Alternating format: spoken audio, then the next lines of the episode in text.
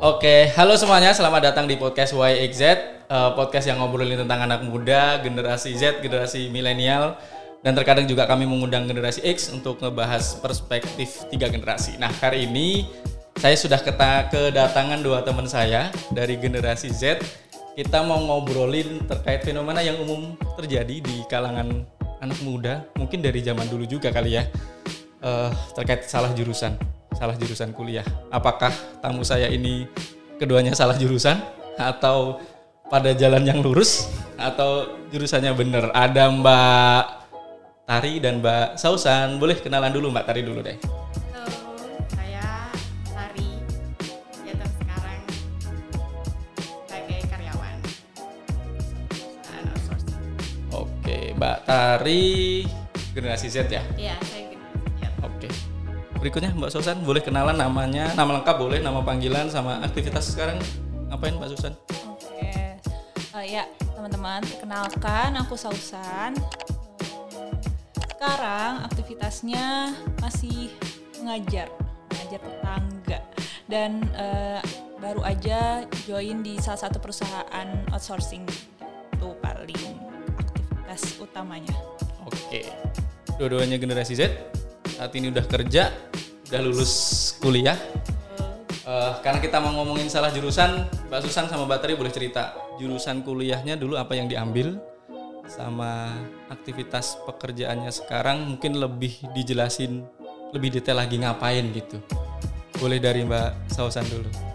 Oke, aku dulu jurusannya eh, salah satu ilmu alam ya, ilmu alam yang asing dan ini cuma ada di salah satu universitas di Indonesia. Cuma ada di satu universitas. Saat ini masih satu aja di Apa universitas itu? saya. Jurusannya apa tuh? Kok asing? Jurusannya jurusannya astronomi. Oke. Ya. Terus eh, aktivitas sekarang. Ah, ah.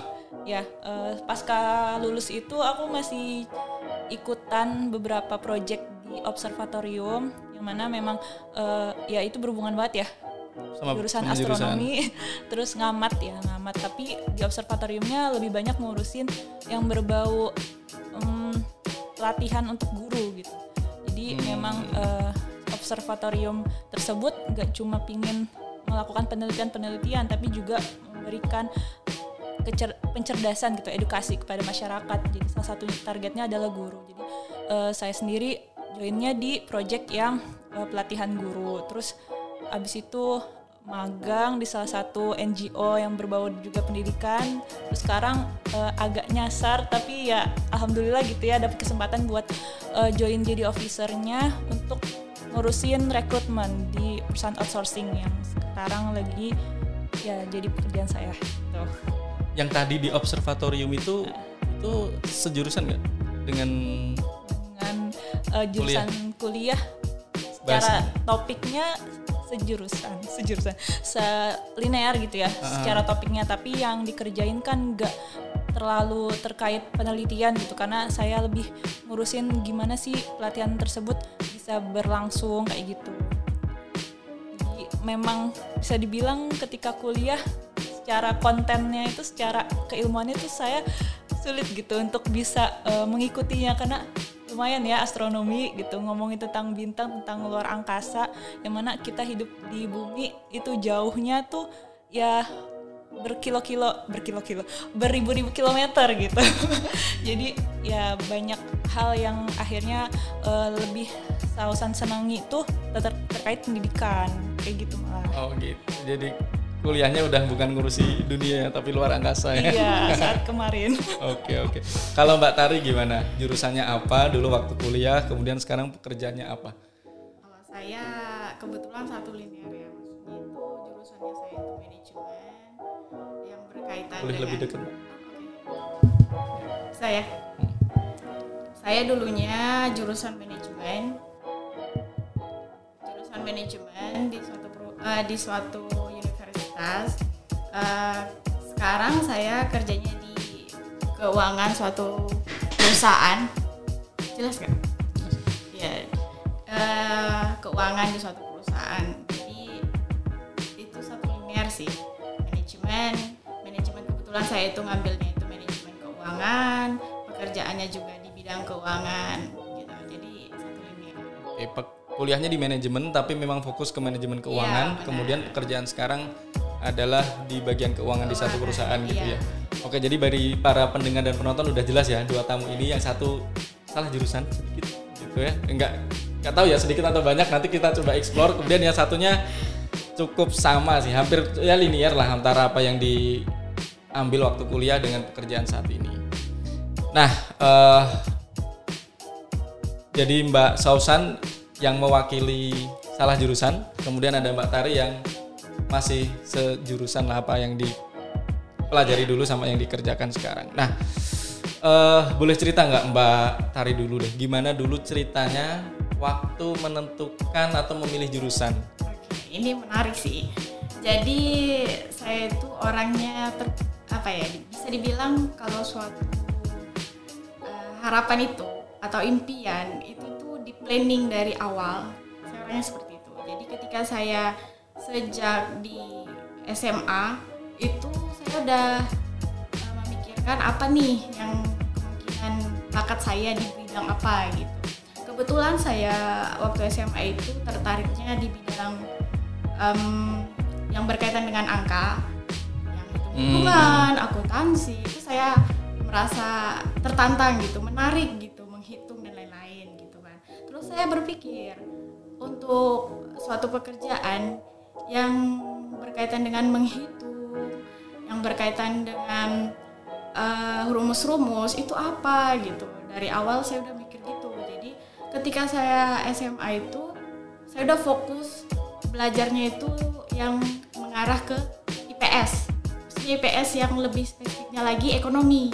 Berarti SMA jurusan IPS. Ya. Dan senengnya ke ekonomi akuntansi ya, gitu ya. Lebih lebih spesifiknya lagi ke akuntansinya. Ya ya ya ya ya jadi saya fokuskan ke akuntansi dan ekonomi gitu. Nah ketika udah saya mulai selesai nih udah kelas 3 nah udah mulai menentukan jurusan nih pas kuliah.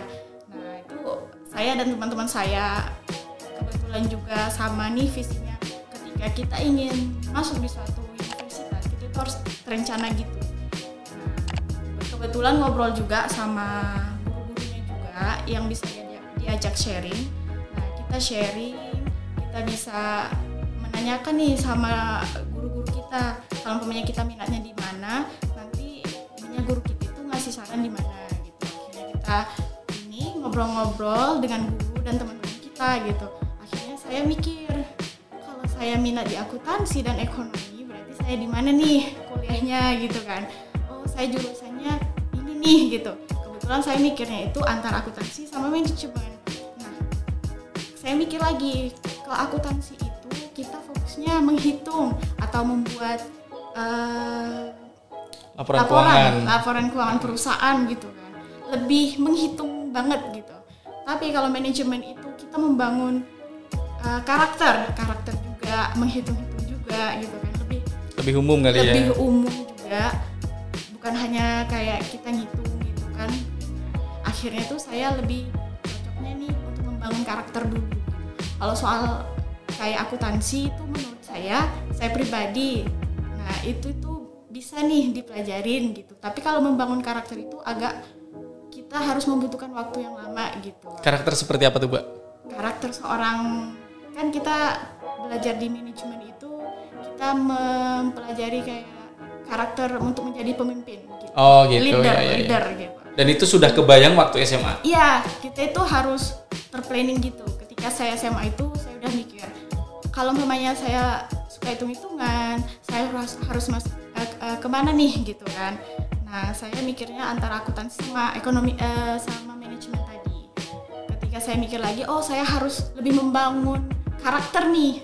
Saya lebih fokus ke karakter nih kebutuhannya saya gitu. Akhirnya saya masuknya itu manajemen.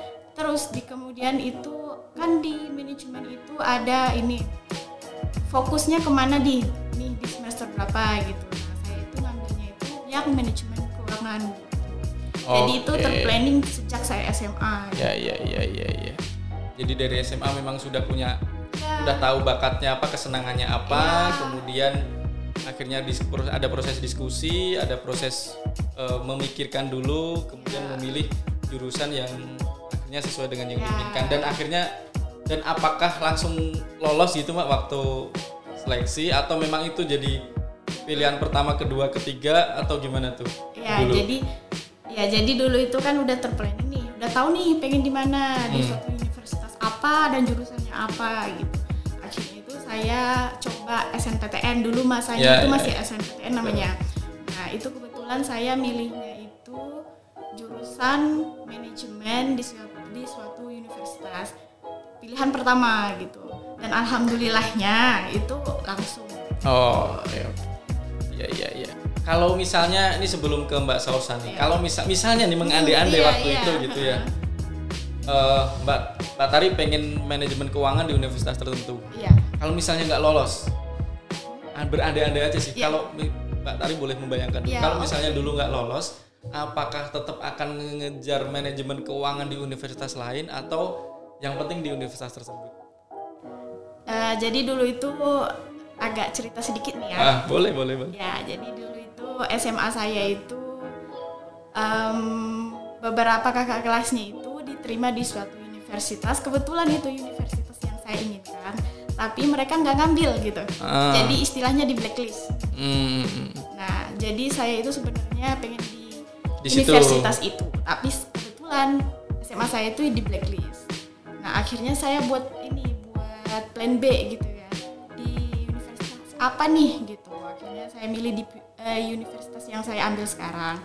Tapi sebenarnya itu saya pengen itu kalau saya nggak diterima di uh, di universitas yang saya sekarang itu saya coba SMP uh, eh, SBMPTN mm-hmm. universitas yang saya pengen gitu. Dengan jurusan yang lain atau tetap dengan tetap, jurusan tetap, yang sama dengan jurusan yang sama harus di uh, harus di manajemen terus kemudian di eh, fokusnya itu manajemen keuangan kalau disuruh memilih mbak lebih prioritas ya. kampusnya atau jurusannya jurusannya jurusannya oke okay. jadi kalau misalnya nggak keterima di situ bisa jadi ya. dengan jurusan sama tapi di universitas, universitas lain, lain. oke okay. gimana dengan mbak Sausan boleh cerita dulu pengalamannya gimana akhirnya memilih jurusan yang sangat tidak populer karena hanya ada satu di kampus eh ada satu di Indonesia hanya di kampus tersebut. Gimana tuh mbak? Oke okay ya FYI dulu. Jadi di kampus aku tuh uh, tingkat satunya harus masuk fakultas. Semuanya um, melakukan pembelajaran yang bisa dibilang sama rata gitu ya. Hmm. jadi saya daftar tuh uh, ketika SMA yakni masuk ke fakultasnya gitu fakultas MIPA jadi ah. astronomi masuknya ke FMIPA terus uh, barulah tingkat dua itu akan dijuruskan sesuai dengan pilihannya dan juga PK-nya. Nah ini dia. Jadi kalau uh. pilihan saya tuh sebenarnya sejak SMA ingin lanjut jurusan matematika. Makanya masuk FMIPA dulu. Betul. Okay. Ya terus baru ketika tingkat satu itu berjuang di perkuliahan ternyata ya IPK saya tidak sebaik teman-teman lain karena memang matematika itu favorit banget Uh. Ya, jadi sebenarnya sebelum milih jurusan, uh, sebelum penjurusan udah mulai kayak um, aku harus mempersiapkan diri gitu ya. Maksudnya dengan apa pun yang terjadi nantinya karena ya matematika favorit, sedangkan IPK saya bisa dibilang standar lah gitu standar yang mana kayaknya uh, belum tentu selamat gitu secara hmm. kuantitatifnya jadi uh, masih gambling tapi masih pingin matematika jadi jurusan satunya tetap uh, nulis matematika, jurusan duanya nih milih antara astronomi, fisika atau kimia. Nah saya uh, ketika tingkat satu tuh kan memang sudah dapat mata kuliah fisika dan kimia. Terus astronomi mah nggak ada gitu, tapi kita dapat pengenalannya. Cuma mempertimbangkan apa ya antara tiga itu yang perlu saya taruh di pilihan dua gitu, karena nggak pingin kelempar begitu aja gitu, tapi memang sesuai dengan kesadaran saya memilih apa. Akhirnya atas dasar pertimbangan astronomi kayaknya lebih dekat sama manusia gitu. Karena uh, ada nilai apa ya uh, saya tuh senang berinteraksi sama orang lain gitu dan memberikan semacam nilai positif lah. Dan saya menilai dengan kita membagikan keilmuan astronomi yang mana itu tuh keindahan ciptaan Tuhan gitu. Jadi saya bisa menyusup lah gitu. Jadi uh. membawa nilai astronomi untuk bisa uh, berinteraksi sama manusia, untuk bisa uh, bermanfaat lah buat orang lain gitu. Jadi pilihan duanya ya udah astronomi, pilihan tiganya fisika, baru empat kimia karena saya nggak mau banget masuk kimia. Pas hmm. tingkat satu tuh kayak nilai kimia saya selalu buruk gitu. Jadi uh, ya udah Bismillah milih matematika tetap di pilihan pertama, duanya astronomi. Sebenarnya tadi uh, mohon maaf ya fisika, kimia mungkin bisa juga nih masuk uh, di hubungan dengan manusia. Dengan manusia diedukasikan kepada manusia, tapi karena uh, kesanggupan saya uh, ketika tingkat satu gitu, ya udah deh coba astronomi yang mana tadi ya ada nilai ada nilai ketuhanannya juga gitu untuk bisa disisipkan agar orang-orang sadar gitu bahwasanya ya kita hidup di dunia ini uh, atas dasar ya uh, kuasa kuasa sang maha pencipta gitu sih Iya, iya, iya. Se berarti sebenarnya memilih antar eh, apa astronomi sorry antartika astronomi pun juga waktu itu secara sadar ya. Iya betul. Secara sadar memilih pilihan pertama, kedua, ketiga dan akhirnya dapatnya dapatnya yang pilihan dua. Pilihan kedua, iya iya. iya. Kalau aku soalnya dulu milih ketiga sejujurnya tanpa sadar sih. Oh. Gitu. Tapi next lah. Iya. Uh, Oke, okay. kalau tadi Mbak Susan sebenarnya cerita pilihannya secara sadar, kemudian tapi karena pilihan pertamanya nggak nggak lolos gitu, akhirnya terpilih ke pilihan kedua di astronomi. Kapan Mbak Sausan merasa bahwa kayaknya aku salah jurusan deh? Kayaknya ini bukan aku deh gitu.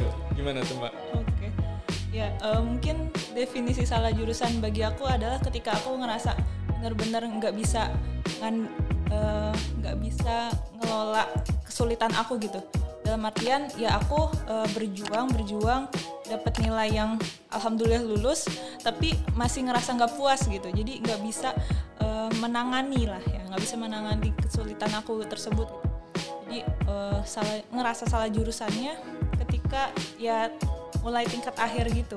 Terutama ketika mau ngerjain TA kan ya TA tentunya ada komponen-komponen yang udah kita pelajari sebelumnya kan. Nah itu aku ngerasa nggak pede banget sama TA aku uh, karena, duh aku ini kok lupa ya ini materi ini kok uh, aku nggak inget gitu. Terus ya masih berjuang buat ngobrol sama orang lain sama teman-teman uh, seangkatan gitu gimana sih buat nyelesain hal ini. Tapi ya akhirnya ya udah jalanin aja gitu. Jadi yang ngerasa salah jurusannya ketika ya mulai tingkat akhir yang mana makin sulit gitu mata kuliahnya gitu. Merasa gak puasnya karena apa mbak?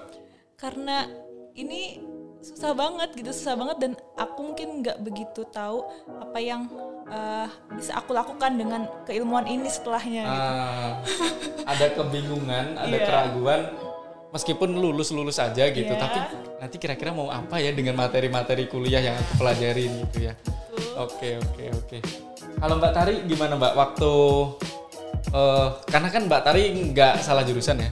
Kemudian juga secara sadar itu dari SMA udah Wah, aku pengen kuliah ini kemudian uh, dan tercapai gitu. Waktu perjalanan kuliah ada nggak ngerasa kayaknya nggak cocok atau ya lurus-lurus aja ini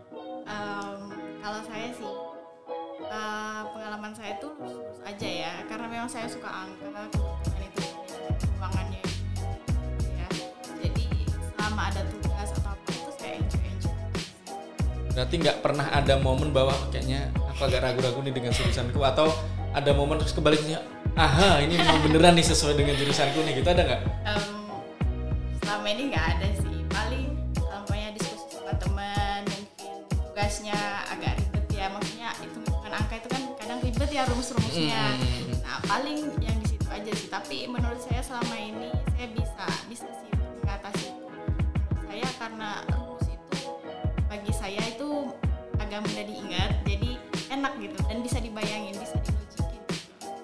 ini udah muncul rumus semua ya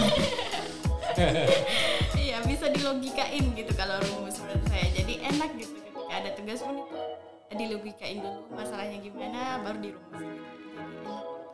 Ya ya ya, ya uh, Mbak Sausan kebayang ini balik balik lagi nih kalau sama Mbak Susan. Waktu SMA gitu udah kebayang belum kalau misalnya akan kuliahnya seperti ini? Dan kalau Mbak Tari kan udah jelas tadi setelah lulus tuh dia tuh pengen jadi ini kemudian kuliahnya ini Mbak Susan ada gitu nggak lulusnya tuh mau jadi apa kemudian kuliahnya ini sempat kepikiran itu dulu nggak pas SMA enggak sejujurnya lebih karena banyak maunya sih Uh, dan karena seneng matematikanya tadi ya, iya. makanya makanya ke MIPA ya. Milih jurusannya atas dasar karena suka gitu. Iya iya iya. Oke, kemudian tadi di di akhir-akhir kuliah ketika mau TA ngerasa bahwa kayak kebingungan, aja, gitu. uh, uh, kebingungan, terus ngerasa salah jurusan. Apa yang waktu itu Mbak Sausan lakuin? Gimana mengelola tuh ke keraguan-keraguan terhadap jurusan yang udah dipilih dan udah mau finish nih gitu? Iya betul. uh, menghadapi keraguannya saat itu dengan satu prinsip yakni yakin kalau yang udah kita dapetin gitu apa yang tertulis buat kita apa yang uh, jadi takdir kita gitu uh, itu adalah suatu hal yang akan mendatangkan hikmah gitu. Entah itu kapan. Jadi masih memegang prinsip bahwa uh, pasti ada rencana gitu dari Allah uh, apa yang akan Sausan hadapi ke depannya yang harus dilewati dengan jurusan ini gitu.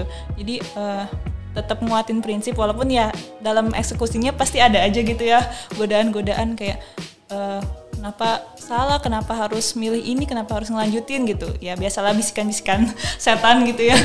Jadi ya kalau misalkan actionnya yang lain adalah ya banyakin ngobrol sih. Biasanya aku ngobrol sama teman ya sharing gitu. Mungkin nggak cuma aku juga yang akhirnya uh, ngerasa kok sulit banget ya kuliah di jurusan yang nggak uh, jadi target aku pertama gitu. Karena ya kebetulan kan nggak uh, kebetulan nggak cuma aku doang nih yang tingkat yang satunya. itu ya? iya tingkat satunya harus dicemplungin dulu dengan semua orang gitu. Buat belajar hal yang sama tapi uh, ketika dapat jurusan bisa jadi itu pilihan keduanya kayak gitu. Nggak cuma aku. Sempat merasa mau menyerah atau keluar atau pindah jurusan gitu nggak kalau pindah jurusan enggak karena uh, aku uh, ya. Sadarnya di akhir ya? Iya sadarnya di akhir dan Kayak sayang gitu ya? Uh, uh, terus juga yakin kalau misalkan ya cuma dengan astronomi aku bisa menghadapi kehidupan aku selanjutnya gitu. Terus uh, kalau pingin berhenti sempet sih. Maksudnya lebih kayak apa aku nyerah aja ya buat nyelesain TA-nya ya udah gitu di diterbengkalaikan gitu. Tapi abis itu aku ngobrol sih sama teman gitu.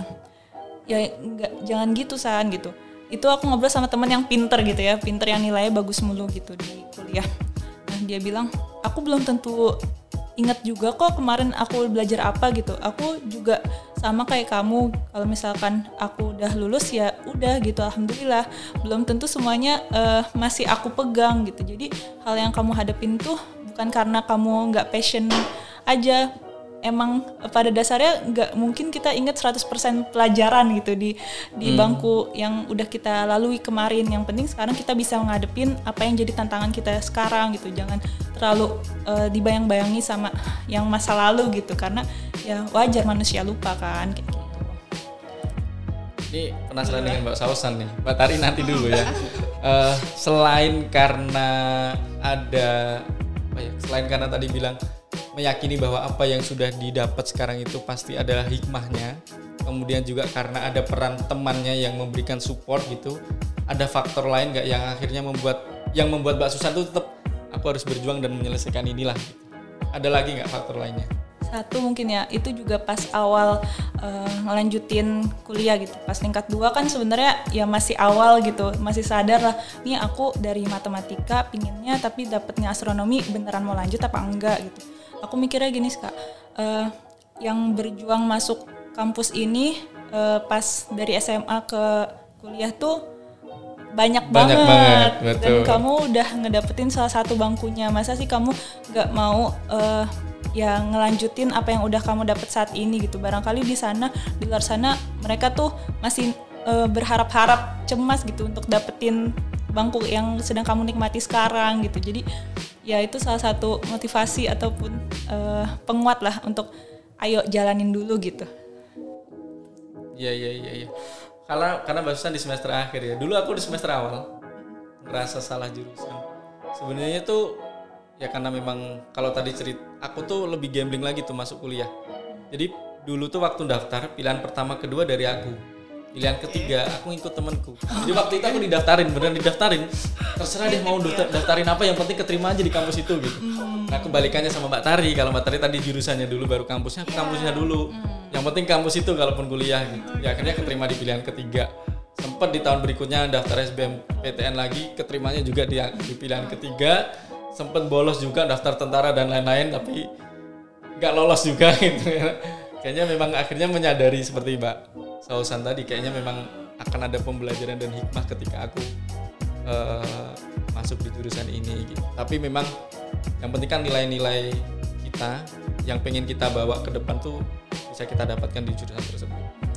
Nah, sekarang ngomongin pasca kerjaan, pasca lulus. Mbak Ari waktu selesai lulus apakah juga akan kan ini juga sering kali ya kita nggak kita sampai lulus tuh sering nggak ngerasa kita salah jurusan. Ya kan? Sampai lulusnya itu kayaknya wah ini sesuai gitu. Iya. kemudian karena banyak hal ada yang pekerjaannya kemudian tidak sesuai dengan jurusannya. Nah, nah itu banyak faktor. Kalau mbak Tari pernah mengalami itu atau memang sama kayak kayak rencana dari awal setelah lulus juga saya aku juga harus kerja di perusahaan sesuai dengan bidangku gitu. Yeah. ada kayak gitu atau gimana saya lurus-lurus aja gitu bersyukur banget ya. jadi setelah lulus langsung dapat pekerjaan sesuai bidangnya gitu pak benar benar jadi dulu saya itu kan lulusan manajemen keuangan mm -hmm. lalu saya daftar nih lamar-lamar kerja dan kebetulan itu di keterimanya di perusahaan di bidang keuangan gitu mm. bank ada jarak berapa lama tuh mbak? Saya daftar. Kebetulan saya setelah lulus itu covid ya. Jadi covid kan mulai ini keadaan keadaan sekitar juga udah mulai ricu ya kayak ada masalah lah gitu istilahnya gitu ya. Jadi ketika saya lulus uh, ada masalah covid itu saya langsung balik ke rumah gitu. Karena hmm. kebetulan kan jauh juga rumah tuh. Hmm. nah kebetulan itu saya langsung balik ke rumah. Di rumah saya beberapa bulan nih nggak kerja gitu cari-cari juga tapi belum ada keterima. Karena memang sistemnya daring gitu kan kalau namanya daftar kerja. Jadi memang kesempatannya juga agak minim karena memang di daerah juga kan kita kadang susah ya dapat informasi gitu. Jadi akhirnya orang tua saya itu menyarankan daftar aja di bank bank sekitar gitu. Akhirnya saya cari lowongan. Oh, ternyata ada nih bukaan bank gitu. Akhirnya saya daftar dan alhamdulillahnya keterima gitu. Jadi berapa bulan tuh mbak? berapa bulan antara lulus kuliah atau mulai daftar-daftar dan keterima di pekerjaan pertama? Sih berapa bulan ya? Enam bulan? lebih. Lebih enam bulan. Setahun nggak ada nggak ada. Sekitar 8 bulan. Oke. nah sempet kepikiran atau bahkan mungkin sudah nyobain mendaftar pekerjaan yang posisinya tuh nggak sesuai dengan ini nggak? Saya itu kepikirannya itu setelah lulus pokoknya saya harus daftar di finance gitu. Ya. Oh, gitu. Berkaitan dengan finance. Di mana pun perusahaannya harus finance gitu. Iya iya iya. iya. Nah kebetulan di rumah itu adanya itu kan bank. Jadi saya daftar aja gitu. Kebetulan kan perusahaan bank itu yang berkaitan dengan uh, keuangan gitu kan. Akhirnya ya udah deh nggak apa-apa gitu daftar aja di bank setelah itu setelah dari bank ke perusahaan berikutnya ada? Ada. Setelah dari bank itu saya mulai kerja di perusahaan uh, yang juga uh, jabatannya itu sebagai finance gitu. Oh, jadi iya, iya. satu jalur satu linear gitu. Ya ya ya ya. Dan sebenarnya 8 bulan kalau masa covid ya nggak terlalu lama sih untuk menunggu dapat kerjaan pertama ya tapi memang dari awal pun juga Mbak Tari sudah komit nih nggak akan melamar yeah. kerjaan dulu selain yeah. selain finance, finance gitu karena bisa jadi kalau misalnya Mbak Tari ngelamar yang lain nggak sampai 8 bulan karena banyak banyak banyak juga nih teman-teman kita gitu teman-temanku ya terutama yeah. banyak yang dia akhirnya terpaksa terpaksa atau memang karena peluangnya adalah posisi tersebut yang berbeda jurusan gitu yang dia akhirnya ngelamar kerjaan yang di yang tidak sesuai dengan jurusannya. Kalau Mbak Sausan gimana proses tadi sebenarnya udah sedikit udah nyinggung ya, eh, tapi lebih ke gimana prosesnya ketika menentukan pekerjaan pertama atau ya entah magang atau apa pun gitu. Waktu itu apakah memilihnya adalah sesuai dengan jurusan saya atau sesuai dengan apa yang disukai atau yang mana aja deh yang penting keterima gitu. Oke, kalau proses ngelamarnya sih apa aja yang sesuai passion dulu, sesuai passion dulu, terus ya kriterianya memenuhi gitu karena biasanya ada lebih banyak kan jurusan gitu yang disebut harus jurusan ini, harus jurusan ini. Jadi itu sih salah satu hambatan yang akhirnya ya saya saya pribadi hanya sedikit gitu bisa dibilang ketika pasca lulus buat uh, ngelamar terus akhirnya ya coba di salah satu tempat uh, eh, NGO gitu buat magang. Jadi magang dulu aja lah gitu. Jadi ya dari situ sih uh, akhirnya dapat peluang sampai di kerjaan ini. Oh gitu. Tapi berarti waktu pertama ngelamar kerjaan kan bukan nyari kerjaan yang di bidang astronomi ya, ya? betul. Enggak kan ya? Enggak. jadi yang yang penting jurusanku bisa lamar aja di pekerjaan itu kan? Iya dan aku senang gitu. Aku passion ah, yang sesuai passionnya. Uh -uh. sesuai passionnya bukan sesuai jurusannya. Yang penting jurusannya itu diterima di posisi itu gitu. iya betul. Itu sama kayak aku sih. Sama enggak sama banget kayak aku. Bekerja sesuai dengan apa yang disukai gitu. Dan sampai terjerumusnya lumayan jauh nih kalau aku nah uh, apa pembelajaran yang didapat Mbak Sausan dulu deh. Dari perjalanan kuliah sampai pekerjaan gitu. Ada yang ya tadi merasa salah jurusan kemudian uh, salah jurusannya di akhir kemudian Mbak Susan juga meskipun salah jurusan di akhir ya tetap dilanjutin deh gitu. Apa pembelajaran yang didapat dan saran buat teman-teman yang sekarang mungkin kelas 12 yang sebentar lagi akan mulai seleksi masuk ke perguruan tinggi ada nggak saran biar tidak salah jurusan deh